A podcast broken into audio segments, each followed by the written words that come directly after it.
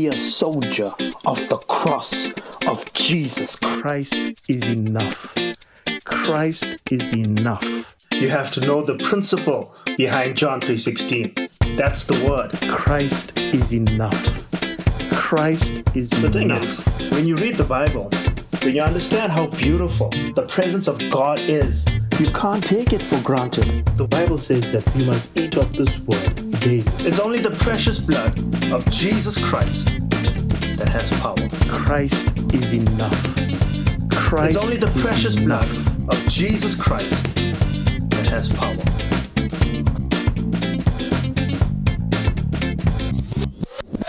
Hello, this is Pastor Caleb Sukul. Thank you for tuning in into Calvary with Caleb Sukul. Please prepare your hearts as we listen to this week's sermon. Okay, good morning. I greet you in the precious name of Jesus. Amen. Amen. Thank you, praise and worship team. You guys did a wonderful job. So, we're continuing on our series on James. And I know you have your Bible, so let's turn to James and we're going to take it off from where we left off, James chapter 3. Okay, chapter 3, and we're going to start at verse 13. Everybody there? James chapter 3, verse 13. I've entitled my sermon, Are You a Christian? Are You a Christian? You see, it, in our trials, and you know the book of James is all about trials, about how we approach our trials. In our trials, it's important to know how we walk how we walk as a Christian, how we walk as believers, how we walk as disciples in our trials. It's important how we walk, how we conduct ourselves. Trials is not a license for us to stop being a Christian. Because we know we will go through trials. It's not if, it's we will when you go through trials. So, trials is not a license for us to stop being a Christian. I know James Bond has a license to kill. But we don't have a license to stop being a Christian, especially when we go through trials, when we are tested. There's not now an avenue to forget your salvation and forget the Lord and everything that the Lord has done for you. It's good to have Thanksgiving services and say, Thus far the Lord has brought us. But when we are being tested, we are going through our trials, then we must hold on to the Lord even more. That's when the rubber meets the road. Now you're showing your true colors. You know? You ever heard someone swear and say, Oh, I don't know they swear? They showed you their true colors. when did that happen? And they were angry. and they were being tested. He swears. yeah. So when we go through these things, it's not a license for us to forget the fact that we are Christian. Even more, we have to hold on to Christ. All right? A double, a double-minded man is unstable. Unstable in all his ways. Today is hot, tomorrow is cold. Today I'm a Christian, tomorrow I don't know what I am. Today I'll follow the Lord, tomorrow I'll see I'll follow my own ways. He's unstable. He's double-minded. He hasn't have a singular thought that I'm following Christ. That's what it means. I haven't made my mind up. I'm following Christ. This is how I think. This is the direction I go. I'm double minded. Double minded. Must I go to church? Must I not go to church? It's a bit cold today. Should I go to church? Should I not go to church? I don't know. Does the weather make any difference? Answer is no. Rain, snow, whatever the case is, hot, cold, we go to church. Today it's cold, we go to church. When the season changes, it's going to be hot. Now, must we not go to church because it's hot? All that makes no difference. A double minded man is unstable in all his ways. Right? But a man that is rooted in Christ, a man that is rooted in Christ will flourish through his trials. Because we are anchored. Jesus Christ is our hope.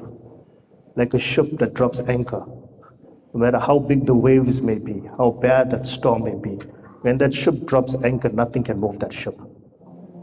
And we are anchored in Christ. Nothing can move us. we are in Him.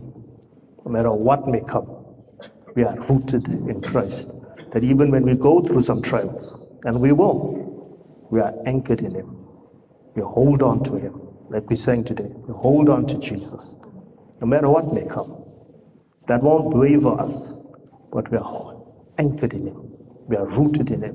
What the Psalms tells us about a man planted by the sea, or planted by the river, a tree planted by the river, will flourish. Will flourish. You see, what does flourishing mean there in that context? You won't lose the joy of your salvation. You won't, you won't pull your face and say, I don't know why I'm a Christian. If I wasn't a Christian, I'll show that person. I have to bite my tongue. I can't say anything. But it shouldn't be like that because in that trial, Christ is with you. In all of that, Christ is with us. Isn't his promise true? I will not leave you or forsake you. Did he not promise us the Holy Spirit and give us the Holy Spirit? We have the Holy Spirit, right?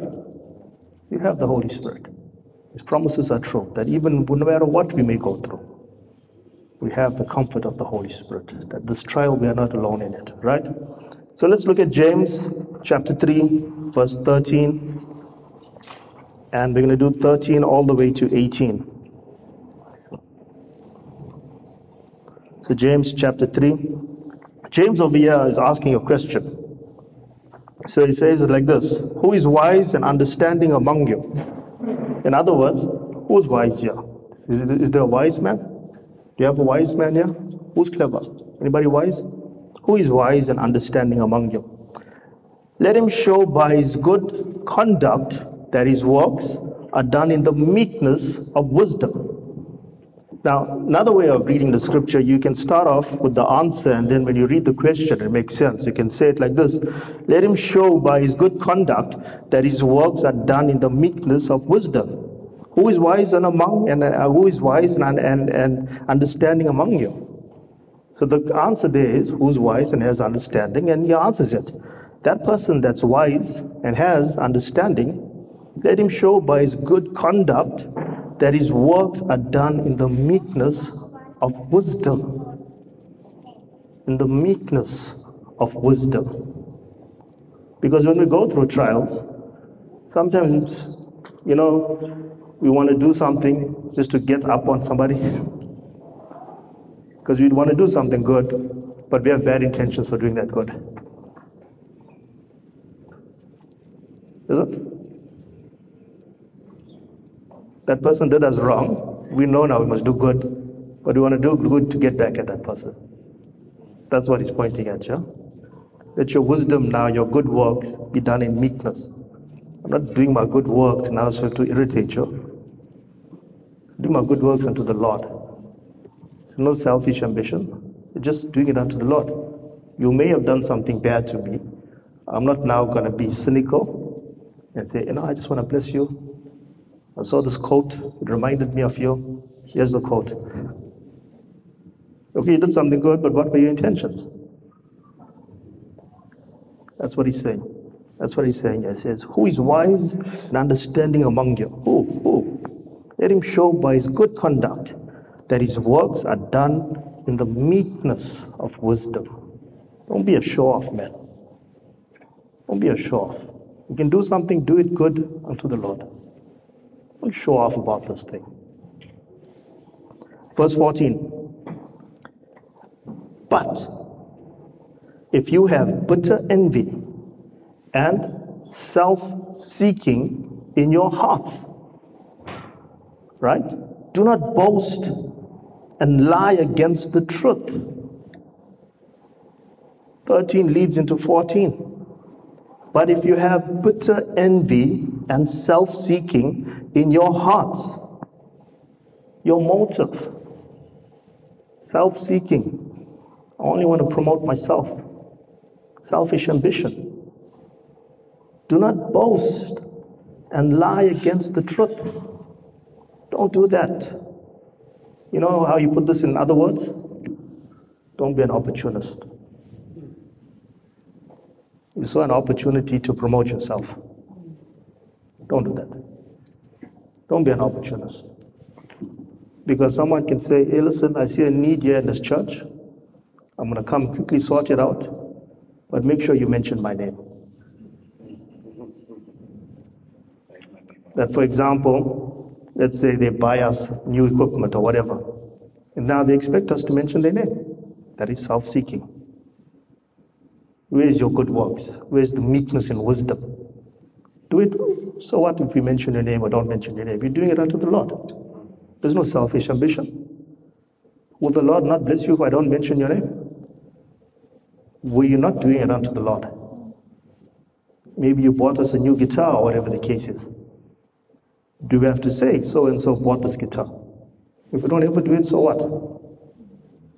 You did it unto the Lord. The Lord knows. The Lord saw your heart.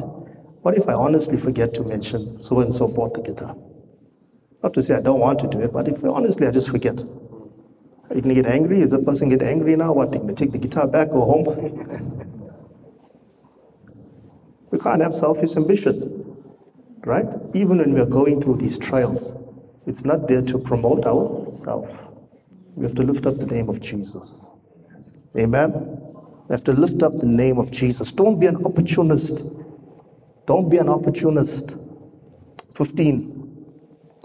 This wisdom does not descend from above, but it is earthly, sensual, demonic. For where envy and self seeking exist, confusion and every evil there, every evil thing are there. But the wisdom that is from above is first pure, then peaceable, gentle, willing to yield, full of mercy and good fruits, without partiality and without hypocrisy. Now, the fruit of righteousness is sown in peace by those who make peace. Amen. May God bless the reading of His word. I have three points I want to talk to us about today. Point number one, from above. Point number two, from below. And point number three, standing on the word. Amen. Point number one, from above. Point number two, from below. Point number three, standing on the word. Let's go into it. Point number one from verse 17. Let me read it to you again. From verse 17, it says, But the wisdom that is from above is first pure. If it's from above, it must be pure. First pure, then peaceable, because he's the Prince of Peace.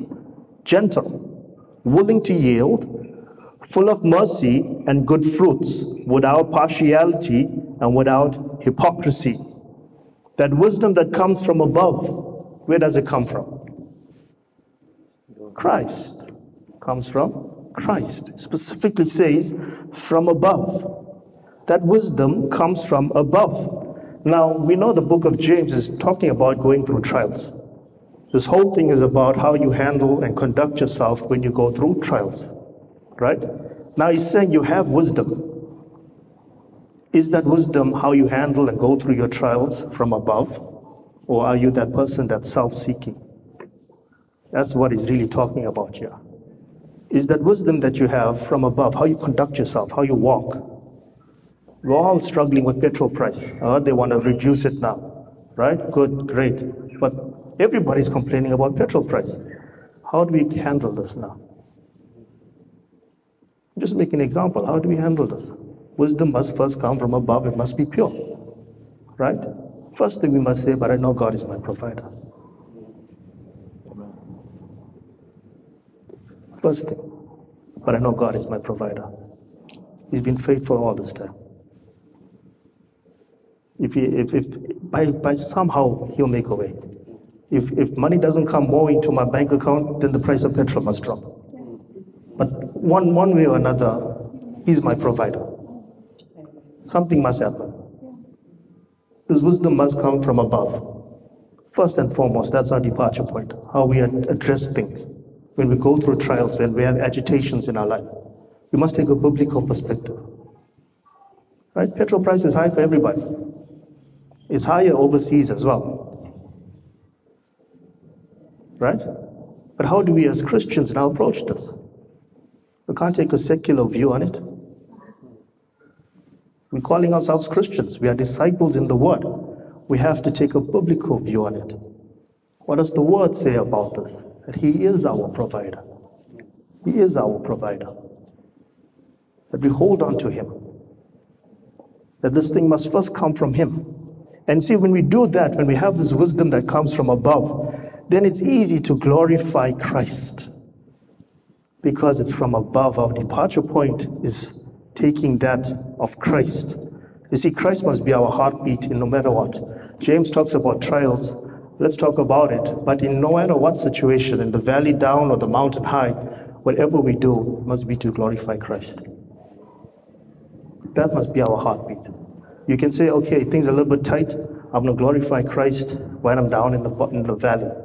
Okay, when things are good, are you going to forget Christ? Are we now going to wag our tail? Say, I did it my way, like uh, Frank Sinatra. You only need Christ when you're down and out. What about showing meekness, humility now that I have it? I must glorify Christ with it. So this thing must be, our worldview must be to glorify Christ. That must be our heartbeat. Wisdom that comes from Christ to glorify Christ. Dying to self daily. Dying to self daily. See, it must be first pure, then peaceable, gentle, willing to yield, full of mercy, good fruits, without partiality. We spoke about this, without hypocrisy. See, scripture must complement itself. If we look at this, what it's saying here, look, it says good fruits. Good fruits, what other scripture we can talk about good fruits? The fruit of the Spirit. Now, how important it is to have the fruit of the Spirit when you go through your trials.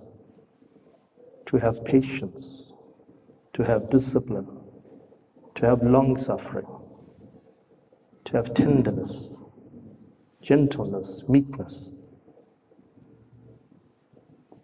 Doesn't the outcome and doesn't it, when you go through it, helps you? Because you have the right approach, you're keeping a positive mindset. But if you take a fleshly way of looking at it, this petrol price goes up every month, every month, every month you're just going to end up getting negative. You're going to become a bad person. And then it's going to affect you as a person. It's going to affect your, your life at home. It's going to affect you how productive you are at church, with your, with, with your relationship to Christ. It's going to affect you at work. But our heartbeat must be towards Christ. Our heartbeat must be towards Christ. You see, we can't be self seeking. When this wisdom that we have is from above, we are not self seeking. I'm not trying to promote myself here.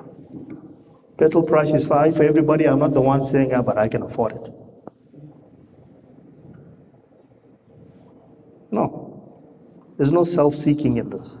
How does that, how is me saying, I can do something you can't, going to make me a better person? How does that glorify Christ? I'll give you an example, right? So at home we have a small aquarium. I like fish, like tanks, all of that, right? So I, I don't have space for a big tank, although I'd like one. There's just no space for a big tank, right? So to make do with a small tank. Someone came home one day and they saw this tank. And it's a nice tank. You know, I really put my, my heart into it, right? We've got live plants and, you know, it looks good. Not the fake plants, you know, like the real stuff, you know, it looks good. Instead of just paying a compliment and said, hey, this tank looks good, they told me, no, so and so has a bigger tank it looks even better.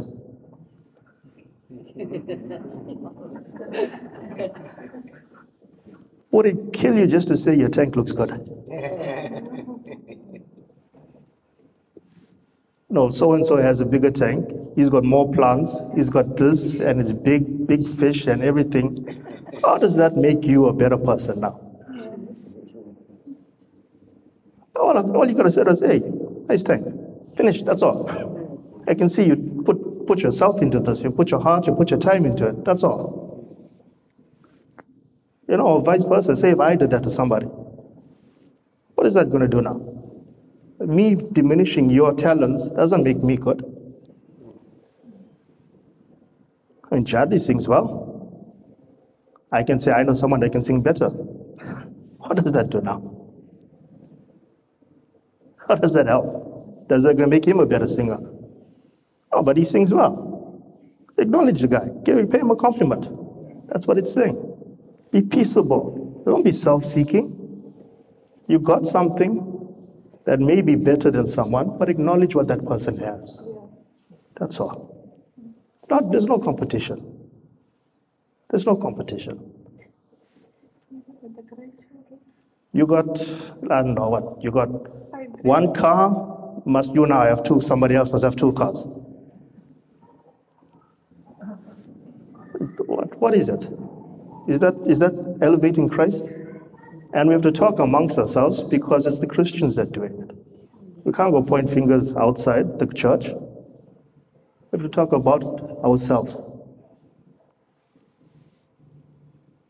I mean, we can visit all of your houses and you say this, this, this.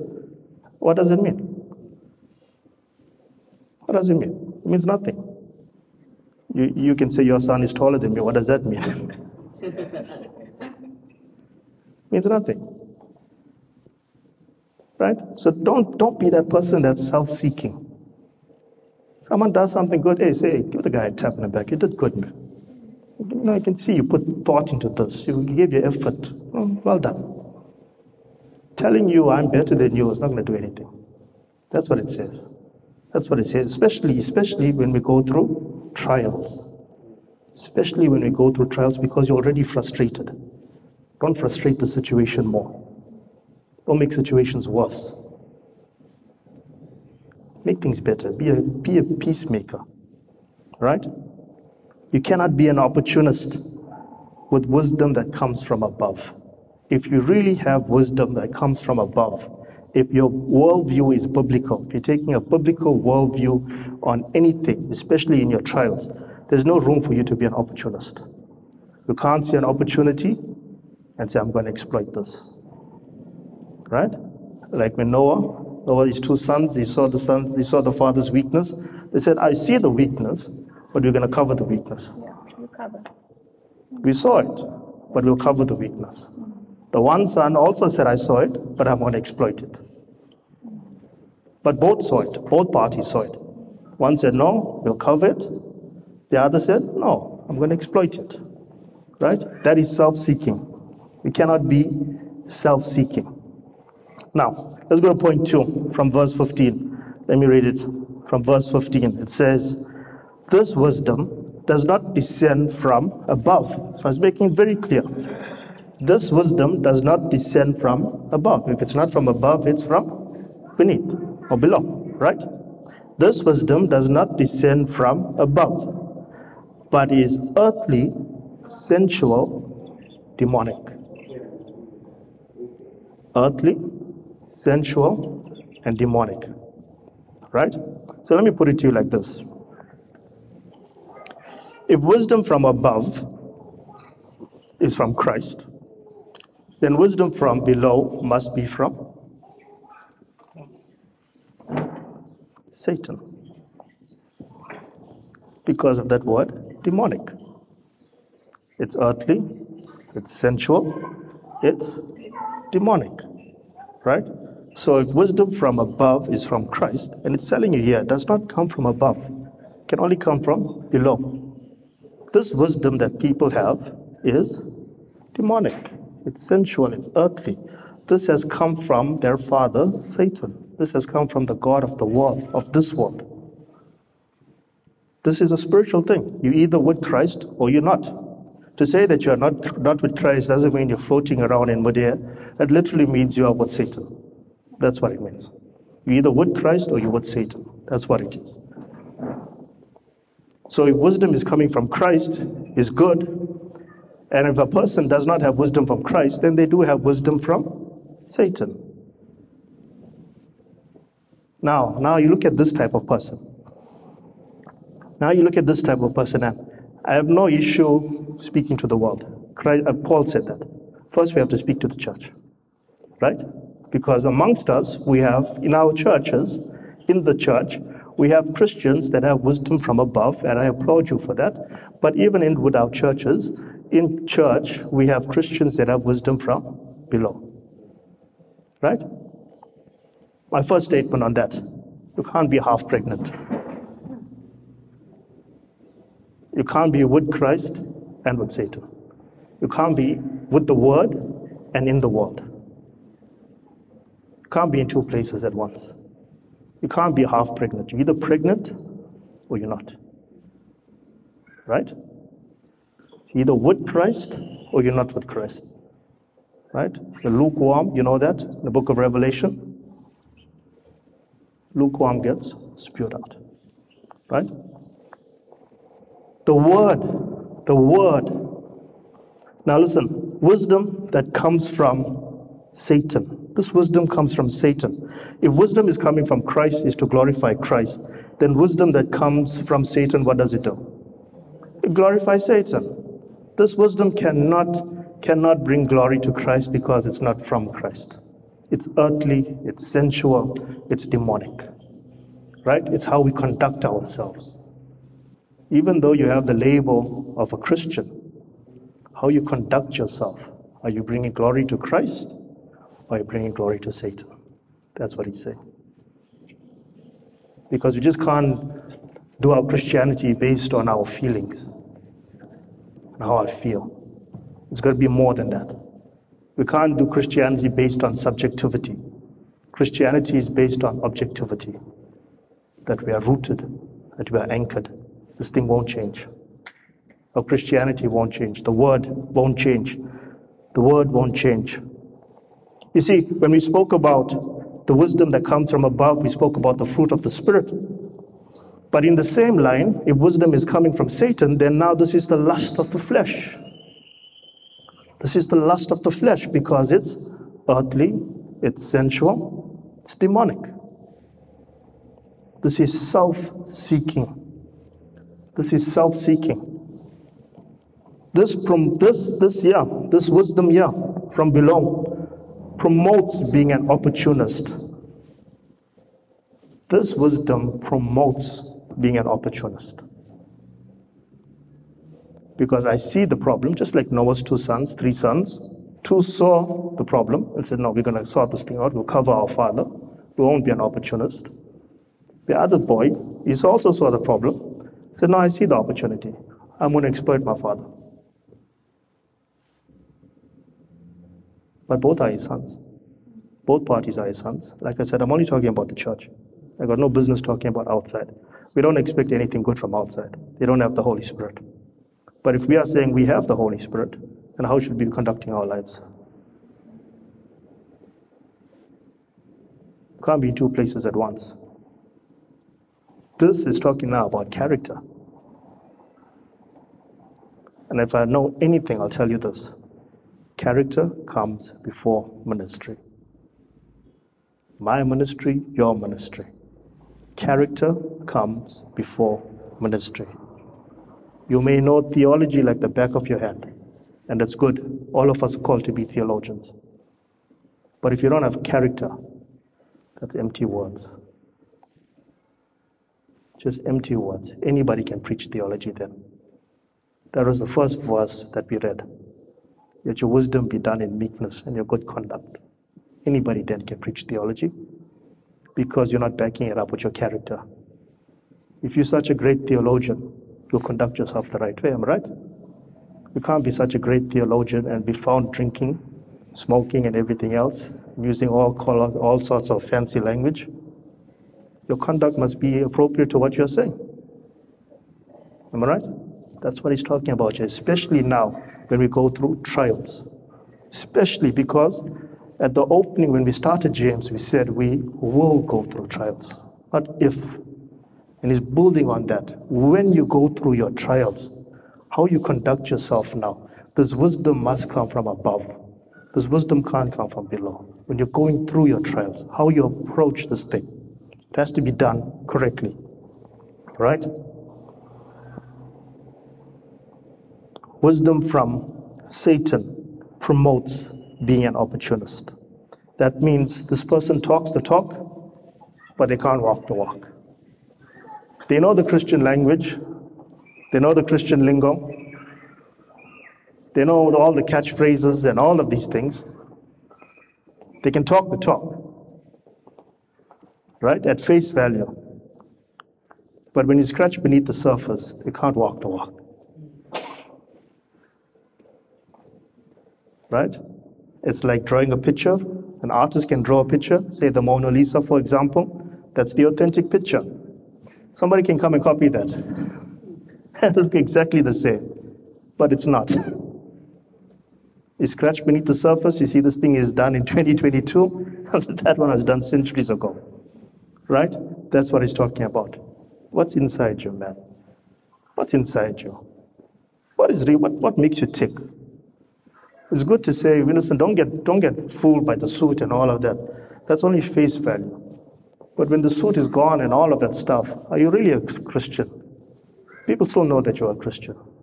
How you conduct yourself, how you conduct your life, how you conduct yourself at work, conduct yourself in business when you're going through something. And people, maybe you, you, you, you know, at work, people may have rubbed you the wrong way to test you because they know you're a Christian. They want to see how this Christian is going to behave. You still have to hold on to the truth. Right? Point number three standing on the word. Standing on the word standing on the word. Like I said, we can't be half pregnant. We can't be half pregnant. The word sets the tone for our lives in every area. The word sets the tone for our lives in every area, right? Because we are standing on the word. We are standing on the word. We are not half Christians. Do I have everybody's attention? Should I wait? Should God wait?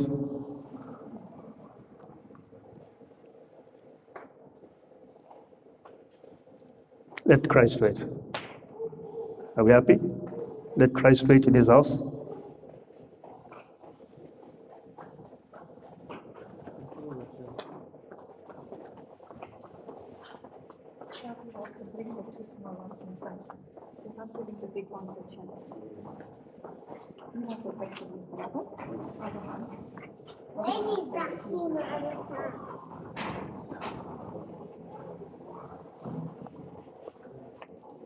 Well, point in case, we can't be half Christians. Point in case, we can't be half Christians. The word is prophetic. We can't be half Christians. In everything we do, we must glorify Christ. We are standing on the word. The word sets the tone for our lives in every area. We are not half Christians. We are either with Christ or we are not with Christ. No matter what we do, right? We have to glorify Christ. Right? We have to glorify Christ in all areas, all decisions. We glorify Christ. Christianity is Christ centered. Christianity will always be Christ centered. Christianity has nothing to do with man. Christianity is Christ centered. You see, there's this thing that's, you'll see it in other ministries and stuff like that, where it talks about what Christ can do for you. Come to Christ, this, this, and everything else. That there is not Christ centered Christianity. That is self centered. It's on what Christ can do for you. But Christianity that is Christ centered is what you do for Christ. Right? Yes, we know Christ will bless us, but that's all secondary. Even if He doesn't bless us, so what? Let's take an hyperbole. Right? Let's be objective in our thinking. Right? Even if He doesn't bless us, so what? Will it change what He has done for us? Will it change our salvation?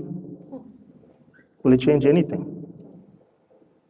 Are we only here because we want Christ to bless us? But the ultimate blessing is salvation.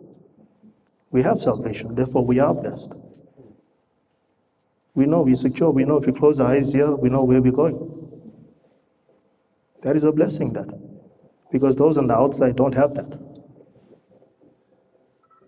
They try to prolong their lives. Even if you're doing under, my, under the table things, pay doctors and hospitals so their names can come up, so they can go for surgery. Instead of being on the waiting list, tomorrow you'll get the surgery done because they want to prolong life. But we know where we are.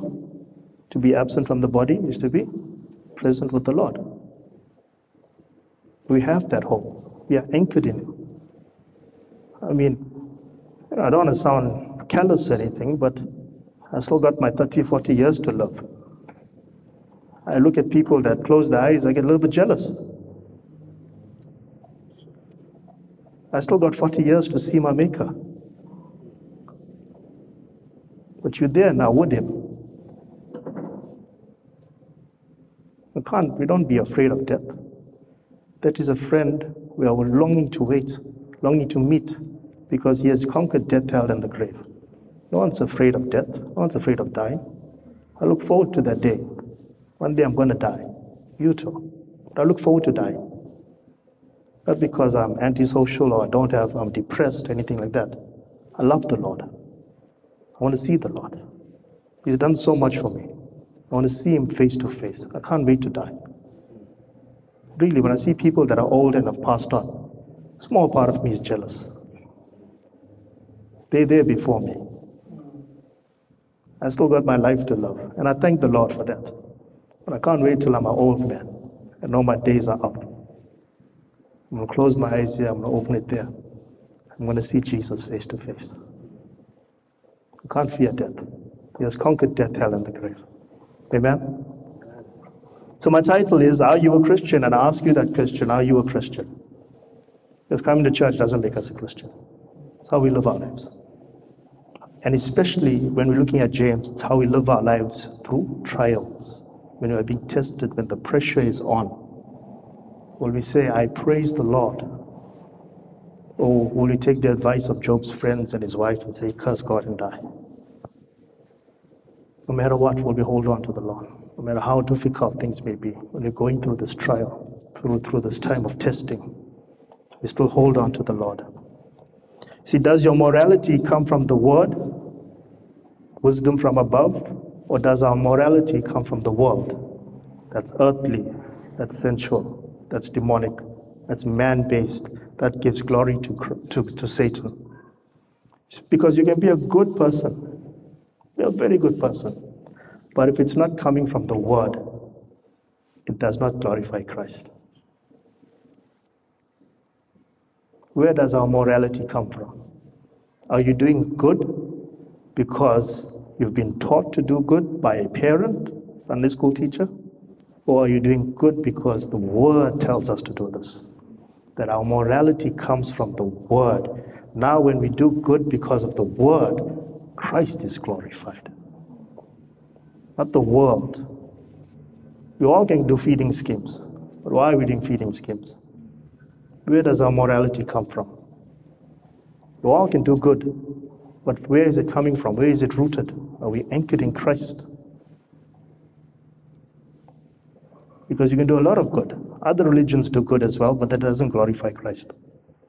Atheists also do good, but that doesn't glorify Christ.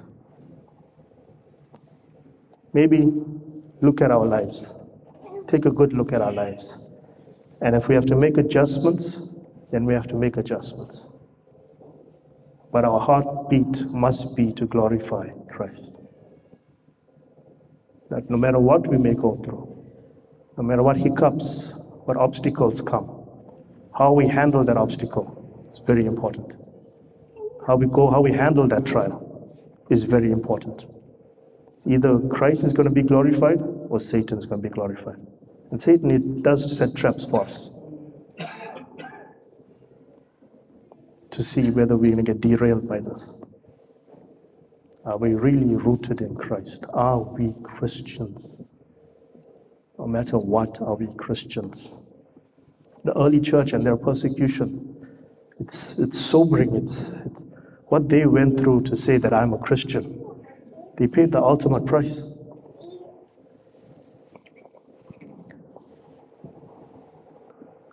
But we that are confident in our salvation must remain meek, because of Christ's finished work on the cross.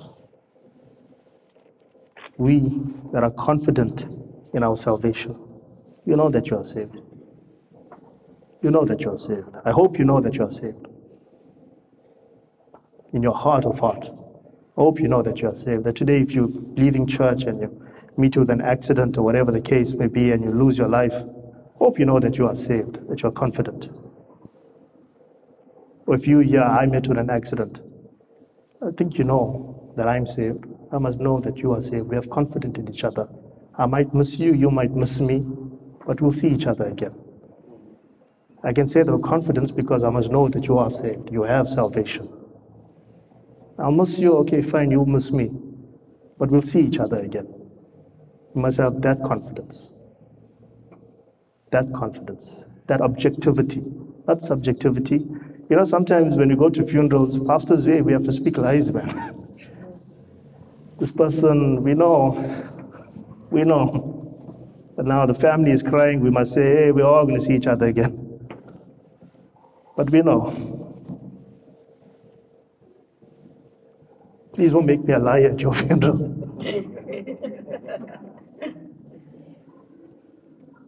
With confidence, I must say, I saw him every Sunday. I saw him every Sunday at church, faithful to the Lord.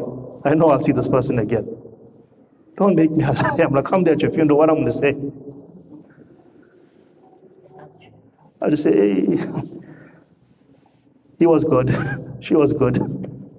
They helped. Let's take a leaf from their book. That's not a Christian sermon, that. That's not even a Christian funeral.